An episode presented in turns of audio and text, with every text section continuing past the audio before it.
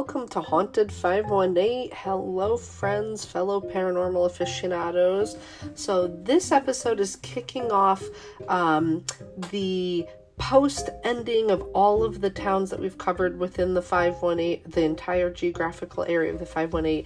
And I just had a few topics that I wanted to delve into. So, this episode and the next few episodes are going to include guests, they're going to include just topics, you know, that have to do with the area, but not necessarily just the 518, and then might not even have to do with the area itself. But, um, but yeah, they were interesting topics that I wanted to learn more about, so I thought it would be super fun. But again, if you haven't heard um, or you didn't realize, we got through everything in the 518 and I actually had a list of of I want to say it was like close to like couple hundred of uh, all the towns, hamlets, cities.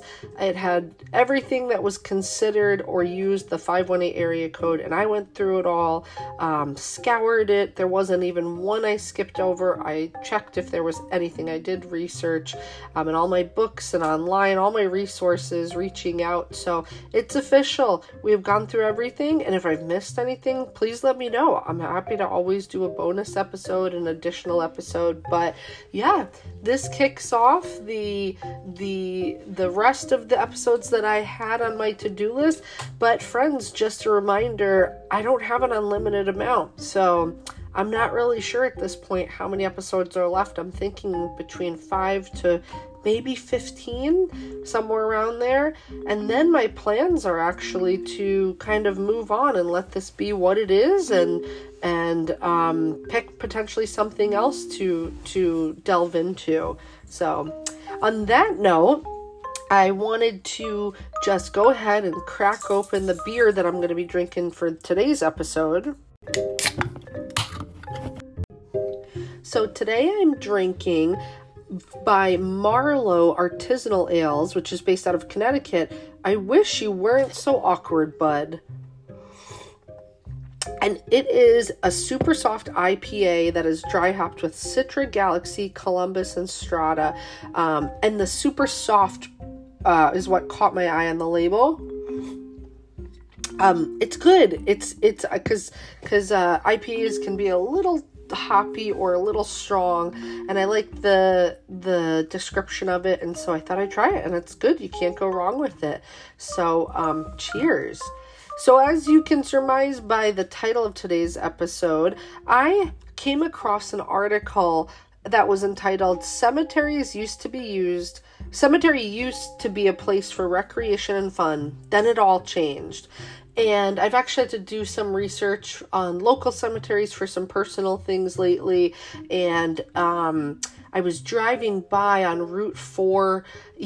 This was over a year ago. And I saw a cemetery that just looked really beautiful. And it said, um, it had a historical sign on it referencing something about uh, how it was used for recreation. I thought, I don't know the history of that. I'm not really sure, kind of what that even means, but I know we have things like Albany Rural Cemetery, Vale Cemetery that are sprawling and beautiful.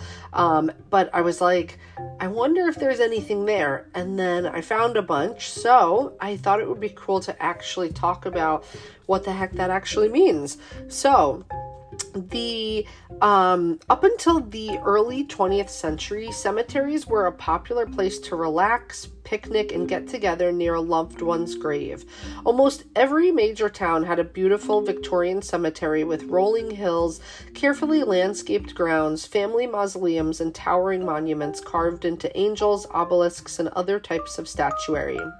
Originally, Americans buried their dead in a churchyard, sometimes in the middle of town. In rural areas, people were often buried on the farm in a piece of land adjacent to the house.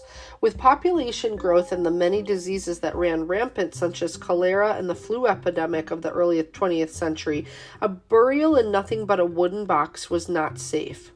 As cemeteries began to fill up, coffins were placed on top of each other, making the ground so weak that storms would wash the dead out of the cemetery and into the road. Burial grounds were relocated or started outside of the town beginning in the 1830s. I did not know that. People usually died at home. The body was laid out in the parlor where the funeral was held. In England, the body was kept in a bedroom for nearly a week. Wow. If a holiday was coming soon, the room would often be decorated to reflect the season. Many Victorians had family pictures taken with the body propped up as if the deceased was alive. These were most common with children, and I am looking at the most horrifying photograph, which I will post a Victorian era post mortem family portrait of parents with their deceased daughter. That is wild. Before there were parks and museums in large cities, visiting the new park like cemeteries with a picnic lunch was very popular. Children played among the graves, people walked their dogs and families, got together for birthdays and other holidays, including the deceased family member in the f- festivities. No one felt this was in any way disrespectful. Rules were posted as to what could or could not be done, and everyone had a great time. Some headstones were small with only a name and date, but they varied all the way up to 15 to 20 foot sculptures with symbolic icons carved into stone. An anchor with a broken chain symbolizes the end of life. A broken column stands for a life cut short. A dove represents the transport of the deceased souls to heaven. Candles symbolize the spirit or the soul. A weeping willow tree stands for sorrow, and a hand with a finger pointing upward symbolizes the path to heaven. Organization symbols such as Masonic, Eastern Star, Woodsman, Oddfellows, and Shriners were and still are found on headstones. In the 1800s, most tombstones were made from sandstone, which is which does not hold well hold up well over the years. There was a short fad of using zinc and mostly granite eh, that's used now. In the American Southwest, simple wood crosses are often used as weather is the most agree- as the weather is more agreeable for maintaining homemade markers. Different cemeteries have different rules. Some allow only flat markers so as not to mar the view, but these have had a habit of sinking into the ground if not properly maintained. Within the past few years, granite markers have been lasered to etch a photo onto the stone. There are also custom grave markers made in the shape of motorcycles, sofas, teddy bears, benches, pianos, and even automobiles. Large mausoleums hold an entire family within the walls. Mausoleums are popular in flood zone areas such as New Orleans, keeping the dead above the ground. In the 21st century, green burials have become popular. The unembalmed deceased is placed in the ground in a simple wooden or cardboard box and is allowed to return to nature. Another new feature is a computerized chip on the headstone that will allow that will allow a visitor to look up the deceased and find a biography, pictures, and other information.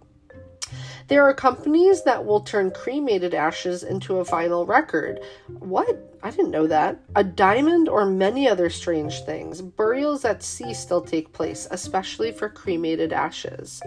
Cemeteries are no longer used for recreation, and many have come to regard children playing in a cemetery as disrespectful. Cemeteries have become creepy places and are rarely visited except by family members or vandals. Some are abandoned altogether. Um, so that actually brings us to like what happens if a cemetery goes under. And there was a video that i uh, came upon in this article that i thought might be interesting to to go ahead and play. So i invite you to um, sit back relax and enjoy. Um, this is from the uh, the sorry the YouTube channel called Today I Found Out. And the title is What Happens If a Cemetery Goes Under. Simon Whistler. You're watching the Today I Found Out YouTube channel and in the video today we're looking at what happens if a cemetery goes under. Cemeteries are just like any other business. They need to make money in order to stay open. However, unlike other businesses, cemeteries, particularly ones in heavily populated areas, can only operate for so long before they run out of their main product, usable space to put bodies in. The people who buy a burial plot generally purchase the land once and then never move out. So how do cemeteries keep themselves from going under, and what happens when they run out of money? For starters, one option for extending the life of the cemetery is to use every square inch possible, even many former walkways. For instance, the Karrakatta Cemetery in Perth, Australia operates a renewal program that creates new burial plots in the narrow spaces between existing graves. For a cemetery that opened in 1899 and is otherwise full up, the renewal program has allowed Karrakatta Cemetery to stay in business. Without the program, cemetery management claims they would have had to stop accepting new burials in 2004. Another practice used by cemeteries to increase the business lifespan is reusing burial plots. The practice works more like a lease on the burial plot as opposed to a purchase. This sort of thing is common in places like Germany, Australia, and New Zealand. Once the lease is up, the usual practice is to cremate any remains once the occupant has been evicted from their grave. Other cemeteries, such as those managed by the Church of England, use a dig and deepen strategy, creating multi storied graveyards. Workers exhume the remains before reburying them at a greater depth in the same burial plot. This leaves room for another person to be buried above them. Yet another strategy to get around the fact that eventually a cemetery will fill up but still need money to operate is for a portion of the money that people pay for the burial plot to go into a perpetual care fund. Wisely invested, this these funds can provide quite a bit of money for the long term, which means the cemetery can then use it to pay groundskeepers to cut the grass, trim any bushes or hedges, and generally maintain the appearance of the cemetery. Many cemeteries are non-profit, so avoid needing to pay expensive taxes. However, if the perpetual care fund runs out, or if there never was one to begin with, and if the cemetery is full up with no further way to generate enough revenue to keep the business open, the cemetery may ultimately go bankrupt or otherwise be closed down or abandoned. If the process of a foreclosure or a bankruptcy starts, the rest of the operations at the cemetery screech to a halt. So the maintenance of the grounds, the burial of individuals who prepaid for their plots, and other day-to-day goings on stop while the courts and banks work out what will happen next to the business and land. Families and friends of those who prepaid for their burial end up faced with a difficult decision. They can wait for the bankruptcy or foreclosure issue to be resolved, find and purchase a new burial plot elsewhere, or if the courts allow it, hire someone with the machinery to dig the grave in the plot they already paid for. Care of loved ones' graves also falls to them during that time. From here, what happens next varies widely on a case by case basis. In the case of a cemetery foreclosure or complete abandonment, sometimes the local municipality will simply take over control and management of the land. In other cases, the current owner of the cemetery, which is no longer economically viable, may seek permission from their local municipality to sell or repurpose the land for commercial or home use. As you might imagine, this is a dicey proposition, and the rules governing the legality of this vary greatly from region to region. One place where it can be more of an issue than others is in the United States, where burial plot rights are somewhat uniquely generally considered perpetual, including passing on to the relatives of the deceased who have the right to visit and maintain the gravesite of their loved one whenever they please, and potentially for all of time. If someone were to, for instance, buy the property and build a house or houses over the graveyard, that would potentially infringe upon that right. However, the courts may decide that the relatives had previously abandoned the particular grave, or may otherwise decide to grant a sale or repurposing of the land anyway. For instance, it may be decided that it's in the best interests of a given community to grant such permission, despite any objections from those who have loved ones buried in the cemetery in question.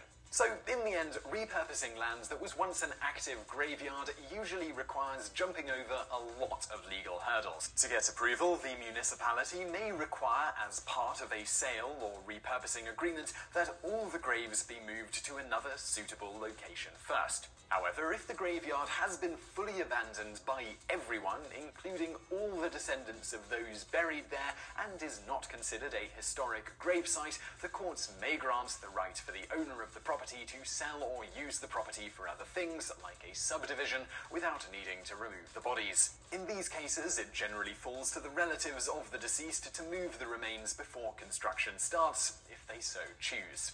All that said, as you might imagine, particularly in cases where houses are being built over former cemeteries, the real estate investors purchasing the land may well simply pay to have the graves moved first, as leaving the bodies often significantly cuts down on the ultimate sale prices of the homes built on top of them. So I really hope you found that video interesting. If you did, please give us a like below and don't forget to subscribe. There's a button below as well as on the screen now. Alright friends, welcome back. So, I have a couple really fun things to talk about related to all of this. The first is um, from Hudson Valley Magazine, hvmag.com.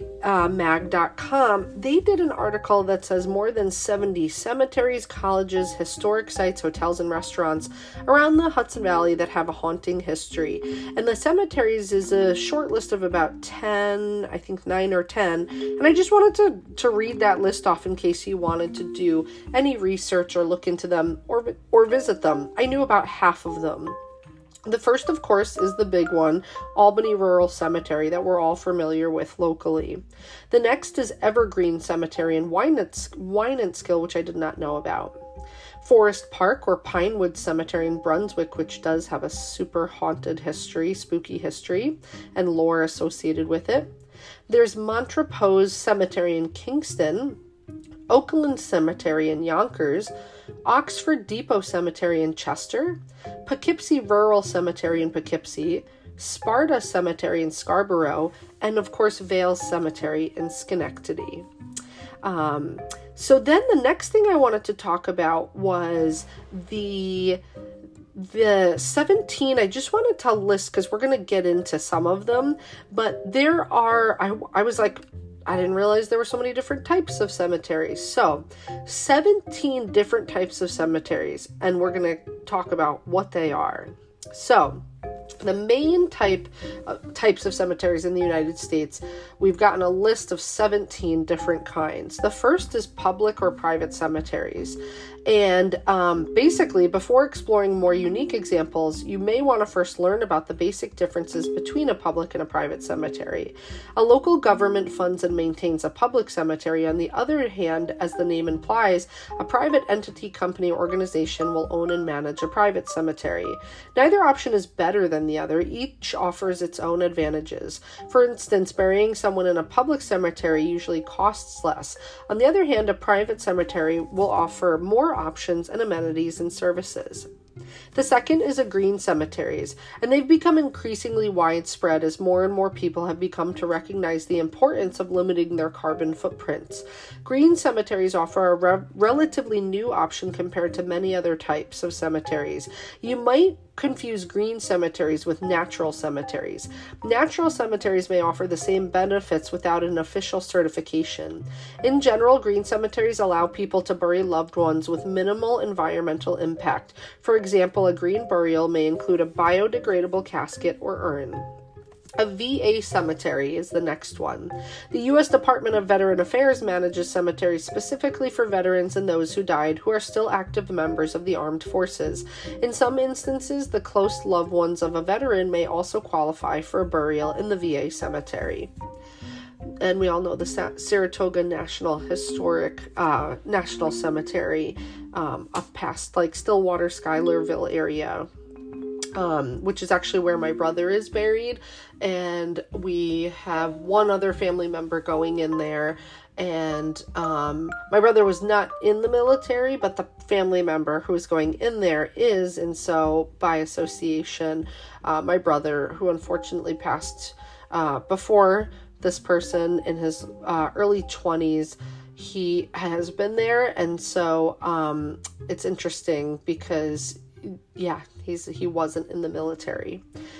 So, um, the next is a religious cemetery. Some religious organizations run their own cemeteries. Naturally, those who qualify for burial in such cemeteries usually have been must have been an active follower of the applicable religion, but this isn't always the case. Different religious organizations enforce different restrictions. The next is an urban cemetery. Many urban cemeteries with high population density have minimal open space and insufficient space to bury the dead. Some urban cemeteries address the problem by burying people in layers on top of each other. The next one is monumental cemeteries, and that is what may be what most Americans picture when they think of a cemetery or graveyard. These types of cemeteries consist of tombstones and similar monuments making the burial sites of the dead, marking the burial sites of the dead. To serve those who can't afford expensive funerals, these cemeteries may also have a section for flat grave markers. The next are family cemeteries. Family cemeteries aren't nearly as common in the US as they once were ages ago. However, in rare instances, some people still choose to bury loved ones in family cemeteries. They involve family owned burial grounds for, for the various generations of a specific family. These days, they tend to be a luxury. In the past, they function as a practical response to a common problem. When early American settlers started new towns, cemeteries were not yet established, so they would set aside some of their own land for burying their family members. A family plot may now serve as a more common modern alternative to a family cemetery. This is a section of a cemetery reserved for a specific family. The next one is called the columbarium walls. A columbarium wall may not technically qualify as a type of cemetery, but it may include a feature of a cemetery. Cremation offers an increasingly popular means of disposing of someone's remains. After cremating a loved one, some families choose to keep their deceased loved one's remains in an urn in their homes. They may also scatter the ashes. Family members may also elect to store an urn in a columbarium. It's a small nook or indent in a wall with a space for an urn. Sometimes cemeteries feature or consist of or consist of large walls filled with these nooks. The next is a mem- are memorial parks. A memorial park offers another popular alternative to a monumental cemetery for various reasons.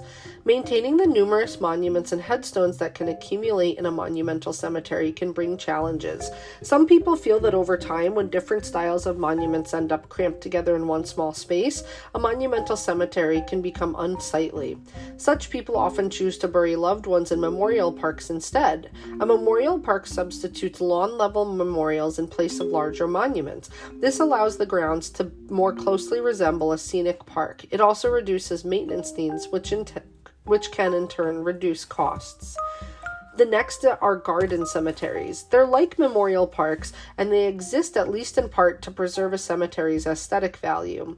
Although the look of a garden cemetery can vary on a case by case basis, in general, garden cemetery designers strive to incorporate the natural features of a garden seamlessly into the burial grounds. The next are graveyards. You may assume a graveyard is the same as a general cemetery. Many people use the words interchangeably now. However, a graveyard is actually its own type of cemetery. Graveyards are re- usually relatively small and part of a church or a similar property. The next are prison cemeteries. The way prisons handle inmate deaths vary depending upon the range of factors and circumstances. Some prisons have cemeteries for inmates who died behind bars with no funds for a traditional burial. The next are mausoleums. Like columbarium walls, mausoleums may be independent cemeteries, but are often parts of larger cemeteries in general. A mausoleum is usually a relatively small, though not always, building with spaces for storing the dead in the walls. Like a family plot, a family can set aside a mausoleum or a section of one just for their family members. The next is urn cemeteries. Although some traditional cemeteries simply have spaces set aside for burying someone's urn or cremains, some cemeteries exclusively serve this pers- purpose. And then the next are terraced cemeteries. Tem- terraced cemeteries aren't necessarily unheard of in the US, however, they're far more common in countries and regions where lack of space has made them a necessity. Consider Hong Kong's tem- cemeteries. Because, because Hong Kong didn't have enough land to allow for many traditional cemeteries, designers ha- have carved tiers into areas of the nearby mountainsides, optimizing them for burial space. The next one is apartment style cemeteries. This type of cemetery has become increasingly common in parts of the world where space for traditional cemeteries is limited. From the outside, these types of cemeteries often resemble t- uh, typical apartment buildings. Inside, however, they consist of several stories of slots or small rooms to house the dead. These new cemeteries are also more common in areas where both lack of space and religious or cultural influences play a role in how people choose to put the dead to rest. For example, these cemeteries have become somewhat popular in Israel because cremation is taboo in the Jewish faith. The next are the last, the next and last are catacombs. Although catacombs aren't in wide use anymore, catacombs from previous ages still exist throughout the world. They are underground cemeteries that can span for miles. As with many of the examples on the list, they also served a practical purpose. For instance, by the 17th century, Paris's cemeteries were nearly overflowing with the buried dead. Along with taking up limited space, the corpses were crowded so much that this practice often resulted in unpleasant odors and health risks. To solve the problem, pr- problem, Parisians began entombing the dead in catacombs beneath the city.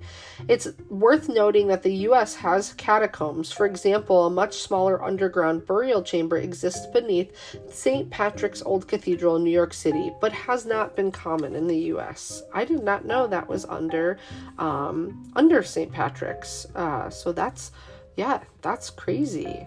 Um, so the next thing I wanted to just talk about was uh, garden cemeteries um, and how they were among uh, America's first urban parks. So this is an, uh, from an article from National Geographic, and it says From Portland to Philadelphia, here are 10 historic cemeteries to see before you die. Garden cemeteries were among the first public parks in the United States. Long before today's sprawling grid like memorial parks were the norm, burial grounds were carefully designed in green spaces as welcoming to the living as they were to the dead. Consistent with their purpose of encouraging meditative moments, these parks are defined by manicured landscapes elaborate sculptures and winding walkways. These scenic style, this scenic style emerged in the early 19th century when overcrowding in small urban burial grounds was linked to outbreaks of diseases including typhoid fever and cholera. Cholera cholera. the Victorian era's high mortality rates meant that death was a familiar part of most people's lives, creating a romantic culture of mourning. A more welcoming pastoral style of cemetery fit right in with this accepting attitude towards death. Drawing picnickers and nature lovers, garden cemeteries were popular enough to inspire the introduction of modern day urban parks. Eventually, burial grounds in the United States became more basic and unornamented, more removed from people's daily lives, and um, the original garden cemeteries still survive as urban oases and as portals into history. So, we have uh, just a short list, which is Mountain View Cemetery in California, Hollywood Forever Cemetery in California. Um, I don't know where necessarily all of these actually are, like which city, because it's a map. There's Evergreen Cemetery. Um, let me see if I can click on them. Nope. Spring Grove Cemetery, Oakland Cemetery, Congressional Cemetery, Greenwood Cemetery, and Bonaventure Cemetery. Um, so Evergreen Cemetery is the closest to us, and I think that was on the list um, that I uh, listed earlier. Um, and then the one I've been to is Bonaventure Cemetery a few years ago, d- being down in Savannah, and that was absolutely the most one of, I would say, the most stunning, one of the most stunning uh, cemeteries I've ever been to. It was wild. We spent a good amount of time wandering around there, and yeah, the monuments were just incredible. Um, so I will actually, I actually had an episode planned that was strictly for Savannah and everything from my trip down there because that was overwhelming. Um, and I was going to cover Bonaventure in that. So, um, hopefully I'll end up talking about that, but I'll post some pictures of that also. So um, definitely check out these cemeteries if you haven't. And um, yeah, just the other thing is just the idea of picnicking, remembering when Americans picnicked in cemetery. For a time, eating and relaxing among the dead was considered a national pastime. Um, within the wrought iron walls of American cemeteries, beneath the shade of oak trees and tomb stoic penumbras, um, you could say many people rest in peace. However, not so long ago, people of the still breathing sort gathered in graveyards to rest and dine in peace. And um, it's so crazy because there's pictures of just, it just looks like parties. During the 19th century, especially in its later years, snacking in cemeteries happened across the United States it's so crazy to me. it wasn't just apple munching along the winding avenues of graveyards. Since many municipalities still lacked proper rec- recreational areas, many people had full blown picnics in their local cemeteries. The tombstone laden fields were the closest thing to modern day public, par- public parks. And there's a picture of the Woodland Cemetery in Dayton, Ohio, and it's just crazy. So I will post this. There's so many people, they're dressed so fancy. There's horses and carriages, like it's wild. Um in that cemetery, for instance, Victorian era women wielded parasols as they promenaded through mass assemblages um, en route to luncheon with their family lots. Meanwhile, New Yorkers strolled through St. Paul's Church Grave Churchyard in lower Manhattan, bearing baskets filled with fruit, ginger snaps, and beef sandwiches. One of the reasons why eating in cemeteries became a fad, as some reporters called it, is uh, it was that epidemics were raging across the country. Um, children passed away before turning 10, women died during childbirth. Death was a constant visitor for many families, and in cemeteries, people could talk and break bread with those family members, both living and deceased. Um, there's a quote, and it says from someone from someone and it says we were going to keep Thanksgiving with our father as though he was al- as live and hearty as this day as last year, explained a young man in 1884 on why his family, mother, brothers, sisters chose to eat in the cemetery. We've brought something to eat and a spirit lamp to boil coffee. The picnic and relaxation trend can also be understood as the flowering of the rural cemetery movement. Whereas American and European graveyards had long been austere places on church grounds full of memento mori and reminder, reminders not to sin, the new cemeteries were located outside of the city centers and designed like gardens for relaxation and beauty. Flower motifs replaced skulls and crossbones, and the public was welcome to enjoy the ground. Eating in graveyards had and still has historical precedent. People picnic ap- among the dead across the world, from Guatemala to parts of Greece, and similar traditions involving meals with ancestors are common throughout Asia. But plenty of Americans believe that picnics in local cemeteries are were a gruesome festivity. This critique, notably from older generations, didn't stop young adults from meeting up in graveyards. Instead, it led to a debate over proper conduct. In some parts of the country, such as Denver, the congregations of grave picnickers grew to such numbers that police intervention was even considered. The cemeteries were becoming littered with garbage, which was seen as an affront to their sanctity.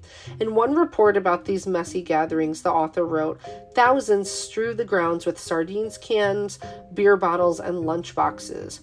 Though the macabre picnics were considered nuances in some communities, they did give a participants a sort of admired air. One reporter lauded the fact that the picnickers looked happy under discouraging circumstances and even said it was a trait worthy of cultivation. The fad of casual plain, air dining among the crypts would soon come to an end, though. Cemetery picnics remained peripheral cultural staples in the early 20th century, however, they began to wane in popularity by the 1920s. Medical advancements made early deaths less common, and public parks were sprouting across the nation. It was a recipe for less interesting dining venues. Today, more than a hundred years since the Americans debated the trend, you'd be hard pressed to find many cemeteries, especially those in big cities with policies or available land that allow for picnics. Greenwood Cemetery in Brooklyn, for example, has an explicit no picnicking rule. But the fad isn't entirely dead in the United States. The country's immigrant population includes communities carrying on tradition that calls for meals with departed loved ones, and cemeteries will hold occasional public events in the spirit of an earlier era. There are still scattered graveyards where you can picnic among tombstones too, particularly if you know someone with a sizable family lot. In those cases, all you need is a picnic basket filled with treats and uh, you your undaunted you and your undaunted party can partake in an old american tradition. Just remember to clean up after yourselves. The penalties for doing otherwise may be grave So, super interesting. The idea of just like the history of eating in a cemetery is so crazy. So, I thought that was fun to cover. And then we're going to round it up with um, just from Albany Rural Cemetery's website. They have a short thing on their history, and I just thought it was um, just would be fun to note just a few fun facts. So, the Albany Rural Cemetery covers 467 acres of land and it's just north of Albany. It's listed on the National Register of Historic Places and is, and is an exemplar of the rural cemetery movement expressed through rolling landscaped terrain with classical monuments that gave visitors a sense of visiting a garden park and founded in 1841, the ARC um, was one of the earliest rural cemeteries in the United States, following Mount Auburn in 1831, Laurel Hill in Philadelphia in 1836, and Greenwood in Brooklyn, New York in 1838. Mount Hope in Rochester in 1838, and Green Mount in Baltimore, Maryland in 1838. Albany Rural Cemetery was designed by Major David Bates Douglass, who also designed Greenwood in Brooklyn, as well as other cemeteries in the US and Canada. Um, and so yeah, so like most rural cemeteries, following its first burials in 1845, the Albany Rural Cemetery became a very popular destination for mam- family members of the deceased, as well as visitors and tourists from around the world. During this time uh, period, public parks just didn't exist, and rural cemeteries such as Albany Rural became the place for people in the city to escape to a more natural surroundings for a weekend picnic with the family. Postcards and stereo view pictures of the cemetery highlight the fact that it was a destination for travelers in the late, excuse me, 1800s and early 1900s, as well as a tranquil resting place for the deceased. So, so much information I just didn't realize was a thing. And and just learning about the differences and how many different types of cemeteries there are. Um, yeah, learning about um, the the eating in the cemeteries and why it changed from the way it was. I'll definitely be posting some pictures because these are really really wild to look at. Um, and I just wanted to give credit to the Vintage News, um, uh, Hudson Valley Magazine. Um, joincake.com is where I got the different types of cemetery. National Geographic, Atlas Obscura, and of course, Albany Rural Cemetery. Um, for all of the awesome information. So, I hope you enjoyed this uh, fun episode on a topic that I've been wanting to do for a while. And uh, stay tuned, I've got some cool things upcoming to talk about. And if you have any um, topics that you want me to delve into, just shoot us an email at uh, thehaunted518 at gmail.com or we're haunted518 podcast on Instagram. And yeah, on that note, cheers, happy haunting, and uh, and have a great week.